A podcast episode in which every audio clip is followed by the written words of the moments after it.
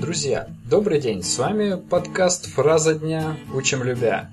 И сегодня мы возьмем фразу, которая применяется в деловой среде, э, и переводится она как «быть ответственным за что-либо».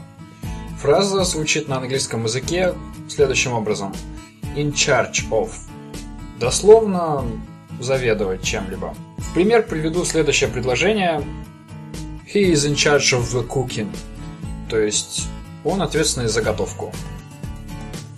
Ну, не заготовки на зиму, а он ответственный за приготовление пищи. С вами был Ангел Онлайн. Хорошего дня, отличного настроения. До завтра. Пока-пока.